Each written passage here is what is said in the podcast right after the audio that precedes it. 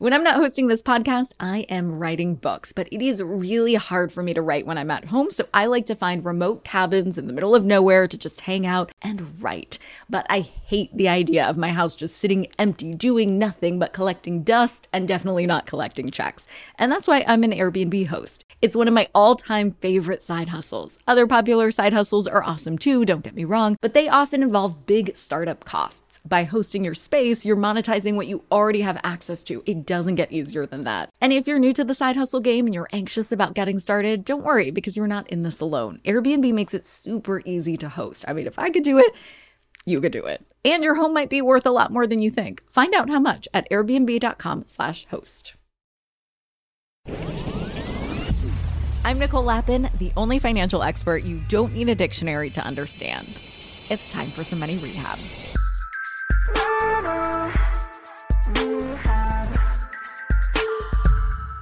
Not all celebrities are down to talk about money. You've probably encountered interviews where this is all too clear. There are some celebs who, when asked about money, say everything is rainbows and butterflies and they have just enough money, but not too much, blah, blah, blah, blah, blah. But the truth is, we all have money issues, and I wish more celebs would just open up about their money challenges too. Because seeing people who we view as uber successful open up about the times they've needed money rehab just normalizes what we're all going through. Basically, I wish more people would be like Whitney Port Rosenman. Whitney is known for starring in the reality TV show The Hills, which featured other reality TV royalty like Lauren Conrad, and then went on to star in her own spin off, The City. Since then, Whitney has set roots even deeper in the fashion world and hosts two popular podcasts, With Whit and Fertility FM. Today, Whitney and I have a very honest conversation about money the good, the bad, the not so cute. Plus, Whitney also helps me follow the money trail of fashion and describes what it takes to get into the fashion world world. Spoiler alert, it involves literally getting on your hands and knees and scrubbing feet. It's a crazy story. And it starts now. Whitney Port Rosenman, welcome to Money Rehab. Thank you for having me. Have you ever needed money rehab? For sure. Oh my God. When I actually got engaged, I remember having like a $35,000 credit card bill. And I had known about it for a while and I was letting it rack up and was just paying essentially the interest each month. And when I got engaged, I felt like, okay, this is the time when I have to tell my partner. And it felt like this huge secret. And I felt really ashamed of it. And I told him one night, and he was definitely shocked, but he was like, we'll figure it out. And I remember at the time, luckily, being able to pay it off pretty quickly. But I definitely constantly feel like I need money rehab. Sometimes I feel like I'm spending without actually connecting to the money that's being spent, you know? And I think that that kind of mindset probably is very prevalent with how easily we shop these days. But I definitely can spend. And I think because I started to make money in my early 20s, when I was 20 years old, I got on TV and started making real money. And I think that being so young, making money, we're not really taught, or at least I wasn't taught fully how to manage it and how to save. And I spent a lot. And I think that that became this behavior of mine that I've tried to quell as I've gotten older, but definitely a mindset that I think has been something I've tried to work against since making money so young. You talk a lot about intuitive eating. Do you think there should be more discussion around intuitive spending? That's actually a really good idea. I do think that there should. I think that we should become more mindful about what we're spending on and really asking ourselves do we need this? Will this bring us more joy? Is this filling us up or are we just spending just to spend? And I haven't thought about bringing that kind of conversation into that mix, but it totally makes sense. Why not? Right. Well, because you said you weren't connected to what you were spending. And so it sounds like either you were using it to hide from something or make yourself feel better, which is often what we do with eating, right? It's not about the food, it's about trying to make yourself feel better for something else deeper that's going on. Right. I think what's so hard is this culture of newness and needing new things and wearing new things. And this idea of consumption. Part of me loves it. My job is fashion. That's my world. I have such an appreciation for actual things, but I don't want to go overboard with it, you know? So I definitely have to set boundaries. And then also, luckily for me, I don't have a husband that's a spender. So that really keeps me in check. I'm assuming that conversations since the one about your credit card debt have gotten easier. Oh my God. Yes. So much easier. I mean, I still get anxiety leading up to our end of the year business manager meetings, honestly, because I'll think, like, oh my gosh, did I spend too much on Postmates this year? And is that going to be a thing? Like, I'll think about all the things that I could get called out for. But then I'm like, this is a partnership. We shouldn't be so overbearing over each other. But then I'm like, at the same time, we need to be responsible and holding up mirrors to each other. So if we are doing things that the other person isn't aligned with or throwing money away, everybody should know. So, because I'm more of the spender and a little bit more frivolous, I definitely still get that anxiety leading up to those kinds of meetings. What meeting? What is that? Okay, so we have a business manager who we'll do quarterly meetings with him where we'll just look into what's been made, what's been spent, what taxes are due, just taking a look at like what's actually going on because I think for a while when I was young, I was having it was my dad or my brother or an accountant like looking at all these things and I wasn't really aware of what was being spent or the consequences of not saving. So now we'll have these quarterly meetings and it's those meetings that I get nervous for. You know, just like did my love for shoes just take over my rationale? You know what I mean? Like those things. Thank you for double clicking and getting to the root of where that comes from because I think that's really important to talk about money. Otherwise, no habits are ever going to change. And also, like you said, just being mindful about the spending. I did today go through all of my monthly recurring purchases and made sure okay. that those were all things that I used. Yes, I did do that, which felt really good. I mean, people have told me that I should be going through my credit card statements every month to like make sure that everything looks good. And I'm definitely guilty of not doing that. But do you do that? I try to do that. I would be lying if I said I still comb through every single thing, but I try to view it as self care. So, like, I love a mani, a pedi, deep tissue massage just as much as the next girl. Yeah, I spent so much money on that. but I do think some of this more boring stuff, like the adulting stuff, whether it's going through your credit card statements, going to the doctor, not fun, sexy, no spa vibes, but also a different form of self care. And so you said it like you went through your subscriptions and you felt great after. Exactly. Like I think so many of us can have this underlying subconscious stress about finances.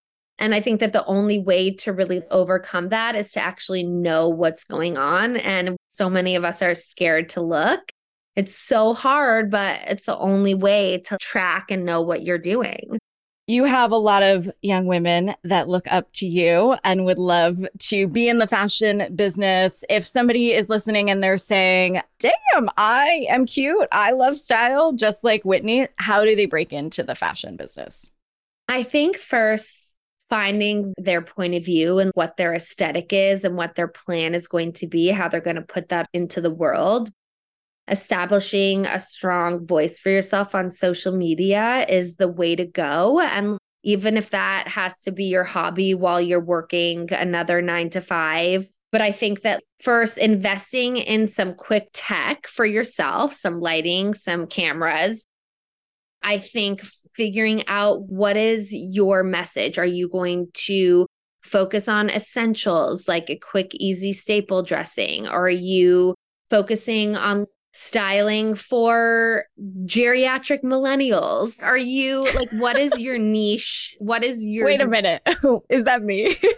Basically, it's me too. So, like, my husband and I had to look it up, but I think it's 36 to 42 or something like that. What happened to elder millennial? When did it become geriatric? What?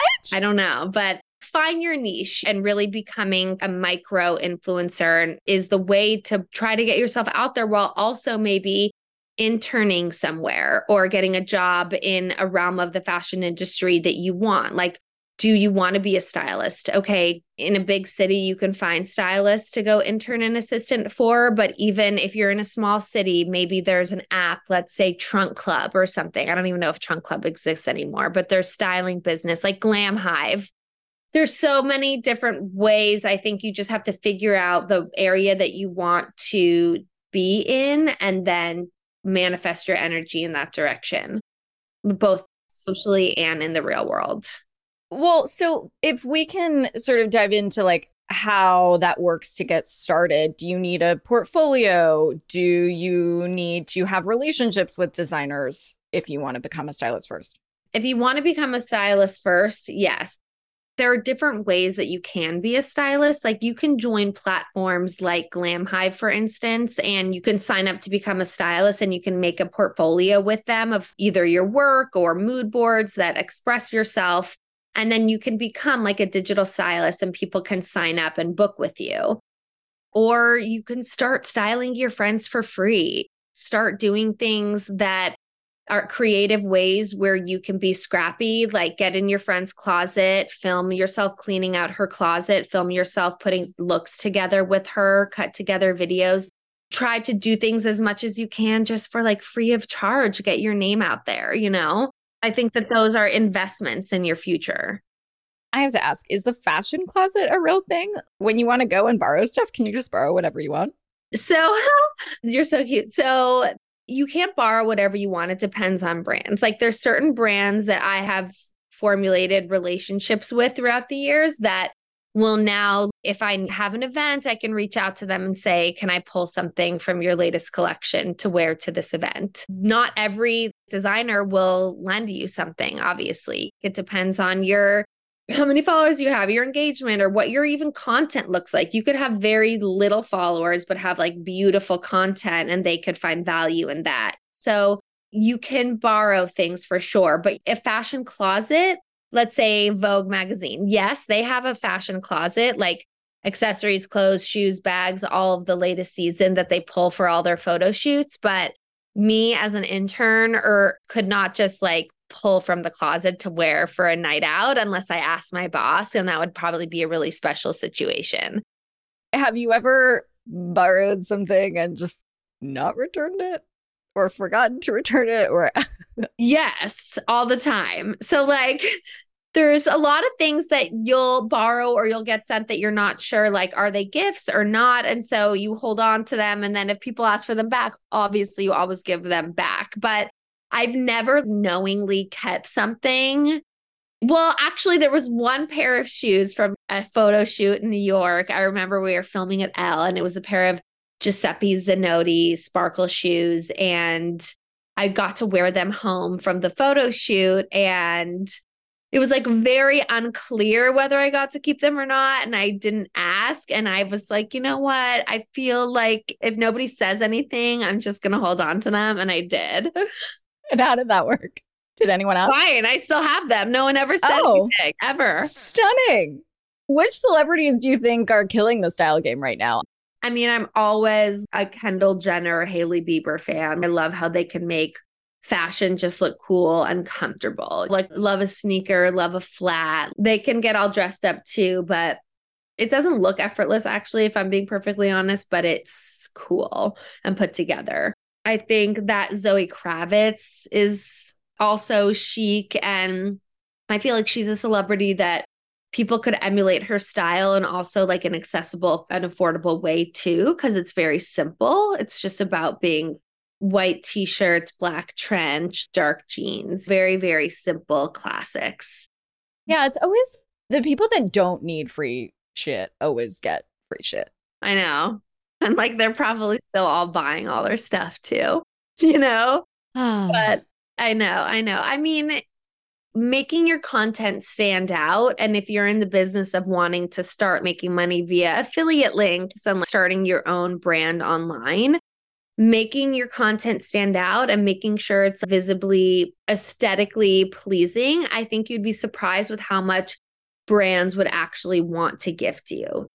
And not being afraid to just DM brands and be like, hey, take a look at my profile. Here's some of my work. Here's my address. Totally. Why not? I think that's a good way to also sort of fake it till you make it too. Start working with brands in that way where they're not paying you, they're maybe just gifting you product just to like start building out your product content portfolio. Would you create like maybe a fake rep if you didn't have one?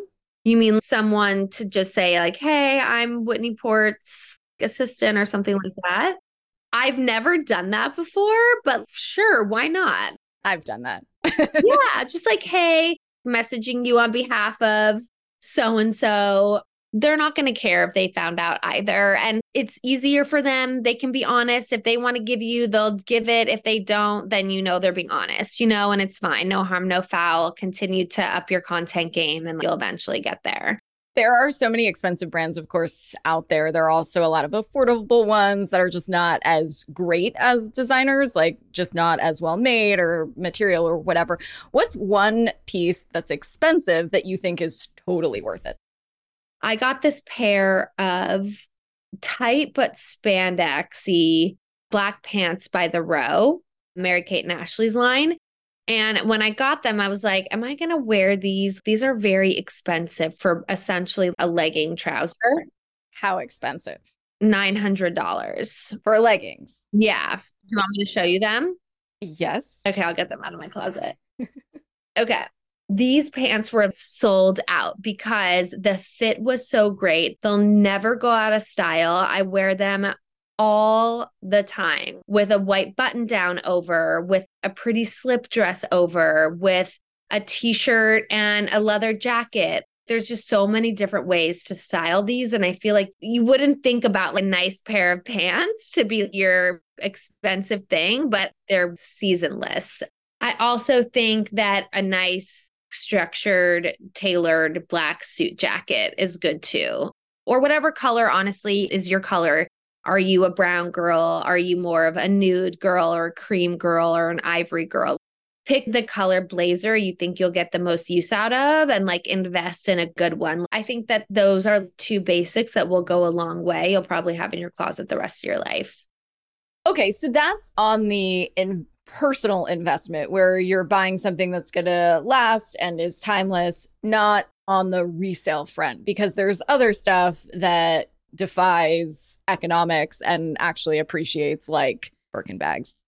So that kind of stuff, I don't collect to resell. I collect just as a collector and I feel like I'll have it forever and then I'll pass it on to either daughters or nieces or sisters or whatever.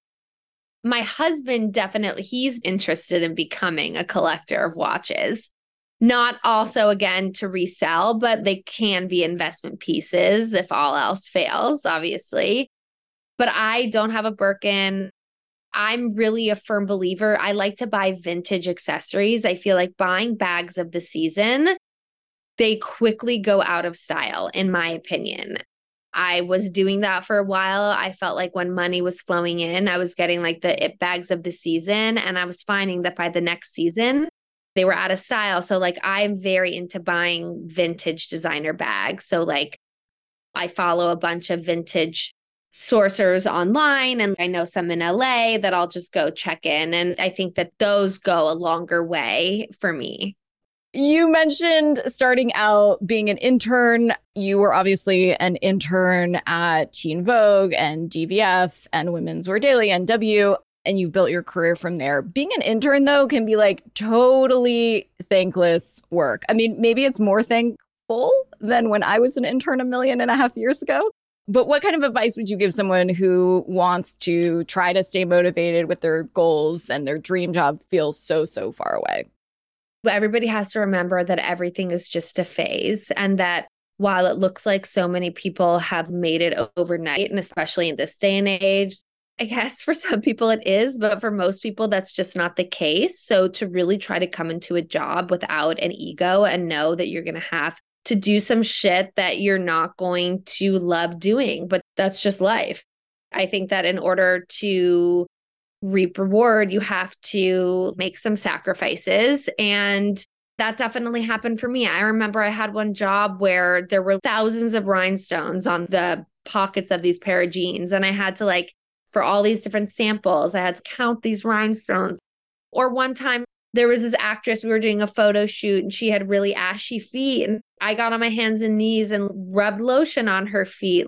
You never know what you're going to be asked to do. And you just kind of have to show up with a smile on your face. And I think the best attitude wins the game. The best attitude and the person who's willing to get shit done and is not a no person is like, yes, I'll figure this out that is how you're going to get far and how you're going to see doors opening.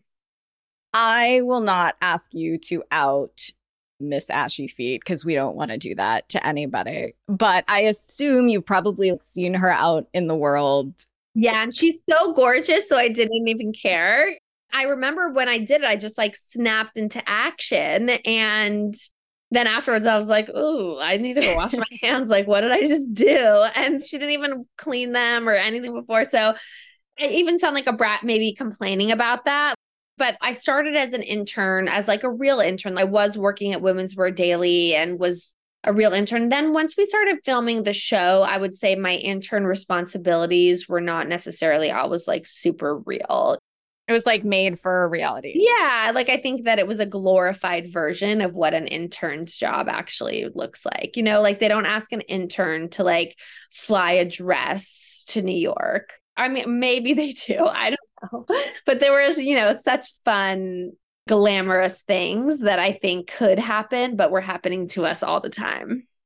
I mean, I don't know. Like, I don't watch reality TV, but I would assume like an ashy feet lotion foot job would be great reality TV. I don't know, but okay, good. I'm like maybe I'm downplaying it too much. I think it's great. I think it's fascinating, and I'm sure when you see this woman as stunning as she is, like you must only think about her ashy feet. A hundred percent. I'm like I can't not. Hold onto your wallets. Money Rehab will be right back. Money rehabbers, you have money hidden in your house. Yeah, just hiding there in plain sight. Okay, so I don't mean you have gold bars hidden somewhere in walls, treasure map style, but you do have a money making opportunity that you're just leaving on the table if you're not hosting on Airbnb. It's one of my all time favorite side hustles. By hosting your space, you are monetizing what you already own. It doesn't get easier than that. For me, hosting on Airbnb has always been a no brainer. When I first signed up, I remember thinking to myself, Self, you pay a lot of money for your house it is time that house returned the favor. And to get real with you for a sec, I felt so much guilt before treating myself on vacation because traveling can be so expensive. But since hosting on Airbnb, I feel zero stress for treating myself to a much needed vacation because having Airbnb guests stay at my house when I'm traveling helps offset the cost of my travel. So it's such a win win. I mean, if I could do it, you could do it. And your home might be worth more than you think. Find out how much at airbnb.com slash host. Do you ever get FOMO, fear of missing out? Well, do you ever get FOMO-tupita, fear of missing out on the perfect hire? If so, I have the antidote. It's LinkedIn Jobs. LinkedIn Jobs helps you hire professionals you can't find anywhere else, even those who aren't actively searching for a new job but might be open to the perfect role. In any given month, over 70% of LinkedIn users don't visit other leading job sites, and that adds up to a serious squad of awesome candidates. LinkedIn has over a billion professionals on the platform, and these candidates are super qualified. So much so that 86% of small businesses get a qualified candidate within just 24 hours. I work with LinkedIn jobs for all of my dream team needs, so they're hooking up money rehabbers at linkedin.com slash MNN. Go there and you can post your job for free. That's linkedin.com slash MNN as in Money News Network to post your job for free. Terms and conditions apply. Hey, money rehabbers, if you're super into fashion like Whitney, but unlike Whitney, don't want it to be your full time gig, you can still potentially make money from your favorite brands through investing. And if you get started with Magnifi, the AI investing assistant, you could be set up by the time this episode is over. Magnifi is like Siri, but specialized in answering your investing questions. So you could say, Magnifi, build a portfolio of fashion stocks on the rise, or Magnifi, which investing funds hold supreme, or simply show me fashion investments. To learn more about Magnifi, check out the link in the episode description. Okay, back to it. And now for some more money rehab. You said something awesome, Whitney, that you had a simplification process in your late 30s of your career and your personal life. Can you tell us more about what you meant by that?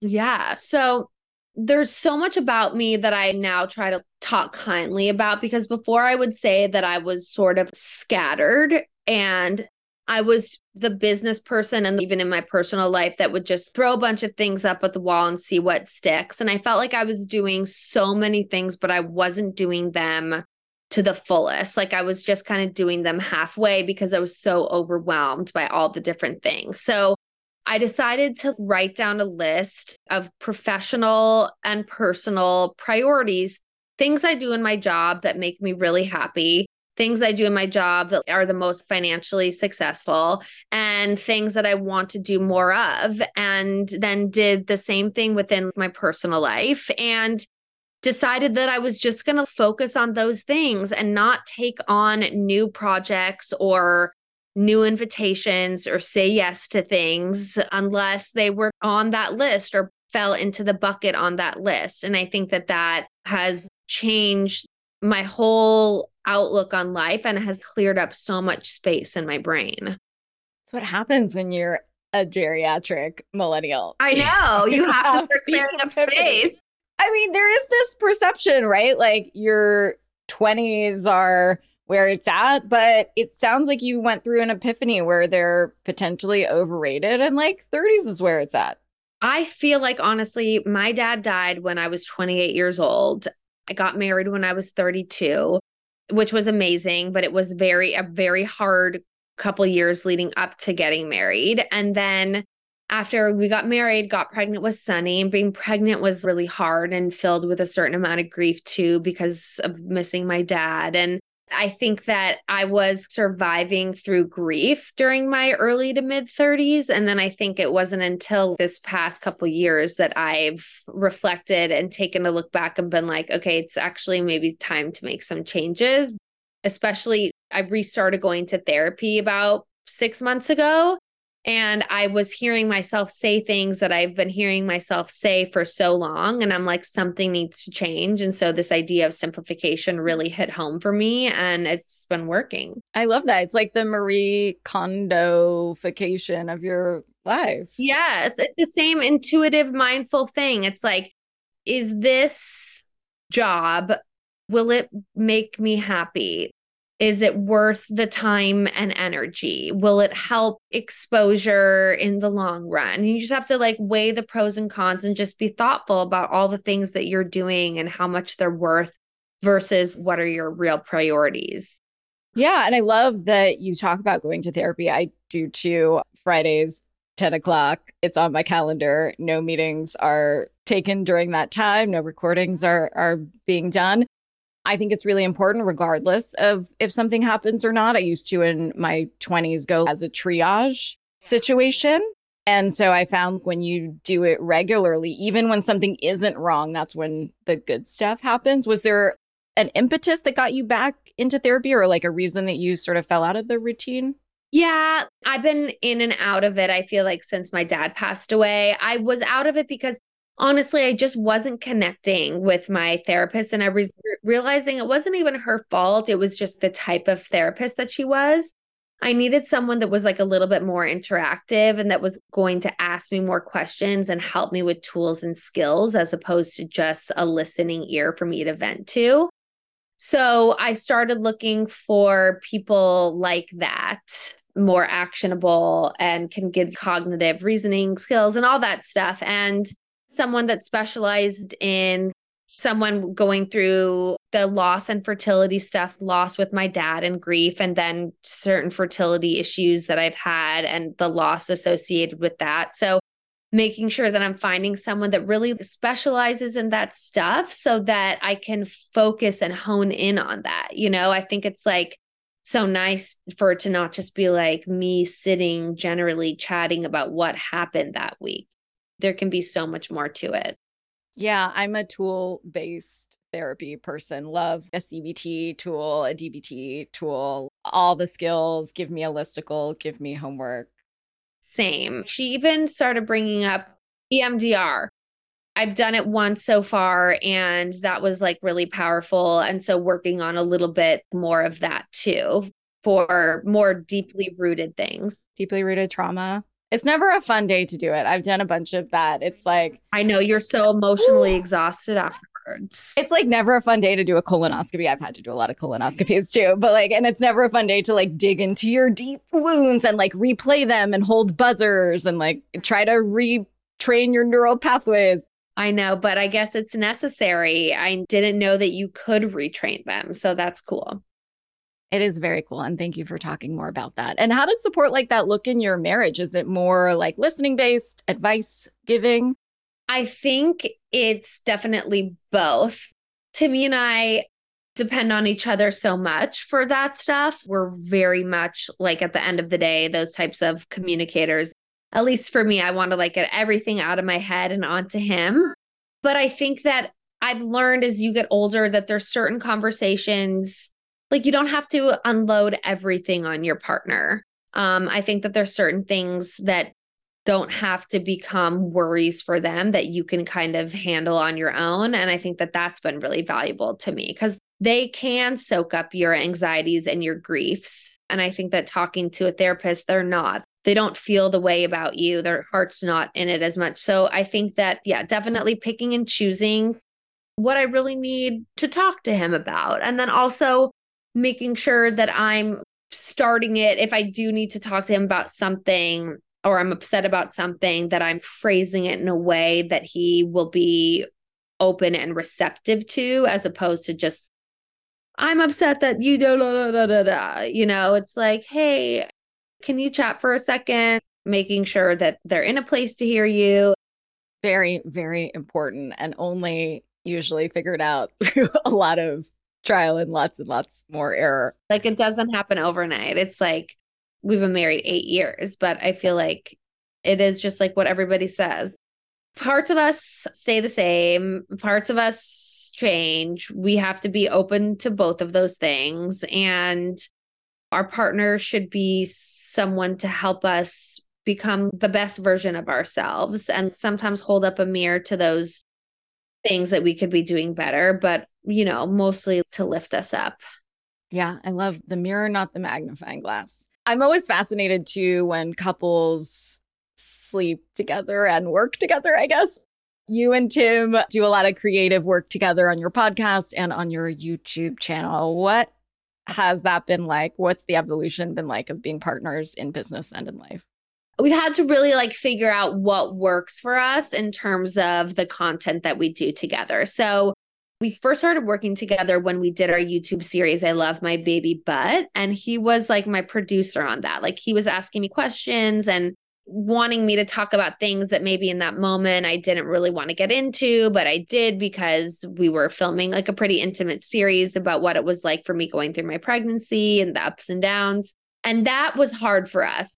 A lot of filming sessions we'd have to stop because I would be like so sensitive. And I was also in the throes of pregnancy and postpartum and all that stuff. So we found that if we work in a more formatted way and we don't take it as like seriously, that we can have fun with it. So, like our date night, for interest, our podcast, we do that. We were like, what would be fun and easy for us to do and not require so much of us prepping together and working together and follow up afterwards. So we created this format where we just record for an hour every two weeks and we pretend like we're on a date night. And we talk about what you would talk about on a date night. And for us, it's actually a date night. Like we talk about what is uh, really going on and it's more cathartic than anything. So that works for us. And like then of course there's producers who are editing it and listening to it and putting it out there so we don't have to be listening to ourselves over and over and hearing it and, you know, blah, blah, blah. And then our YouTube, same thing. We were like, what do we love to do together? We love to sit and watch TV and like make jokes. And so during COVID, when we were trying to figure out how to make content at home, we're like, let's rewatch some of the shows that you were on and do reaction videos to them. And so we did that. And we've just figured out how to create formats that are fun for us to do. He's not digging into my fashion collaborations. For us, we have to set those boundaries. Like, he's not my quote Instagram husband, like out there taking my photos and editing them and cutting everything we didn't want that blur of lines. We needed more this is our roles, this is what we do together and that works. Yeah, but there's also so many other people who can talk with you about fashion collabs. Like he doesn't have to be all the things. No, he doesn't. And we're lucky that we're able to set those boundaries. And like could he be all those things and maybe us be more successful and keep things more in house and blah blah blah maybe but i think that would be a strain on him and on our marriage so you make those choices sometimes like putting money at the bottom of the list and sometimes ultimately that does create better bottom line because you are clearer yeah you're happier and you're able to show up for the things that you really want to do totally are there any topics that are off limits now or too emotional for you guys to talk about? Nothing. Oh. No, we are like so an open book. I mean, there will be things that we'll be going through in the moment that we won't want to talk about, like certain phases of trying to have another kid, certain miscarriages and things like that, that I wasn't just live posting that we keep intimate between the two of us. But for the most part, everything ends up getting discussed and mulled over and talked about. Yeah, that's what I was getting at. It was like more do you give yourself a grace period or like a mourning period? A hundred percent. I wasn't really before, and I was finding I was having an effect on me. I was living these things, and then I was getting all these opinions and comments. And it was like, but what's my opinion on what the next step should be or how I should handle this? And so I was like, I need to get all these voices out of my head, even though I can tell myself that they are strangers and that I shouldn't listen to everything, good or bad, you know, whether it's good advice or bad, you don't always know. And it can just complicate things. So I think for me, it's definitely been beneficial to hold on to those things that I feel like are going to confuse me. Really smart advice. Whitney, you have been so open and honest. Thank you. We end our episodes with a money tip listeners can take straight to the bank. Do you have one to leave us with? It can be anything from a tip on investing to saving to budgeting to negotiating, dealing with financial anxiety, anything. I know it sounds easy, but I think that if we can just put and it can be a number up to you, but I want to start putting just like $200 a week away into a savings account and see what that can do. Because I feel like sometimes we'll put a lot of savings into investment accounts, and those are obviously working more than if you were just to put it in, like, obviously a cash account. But I think sometimes there are little things that we want to do, whether it's throw a party or go on a vacation or little frivolous things that will be like, no, we shouldn't do that. We don't have the five grand or the 10 grand or whatever it's going to be. And so I kind of just want to have that fun little pile of cash that we can do something more like frivolous and fun with that we would otherwise stop ourselves from doing.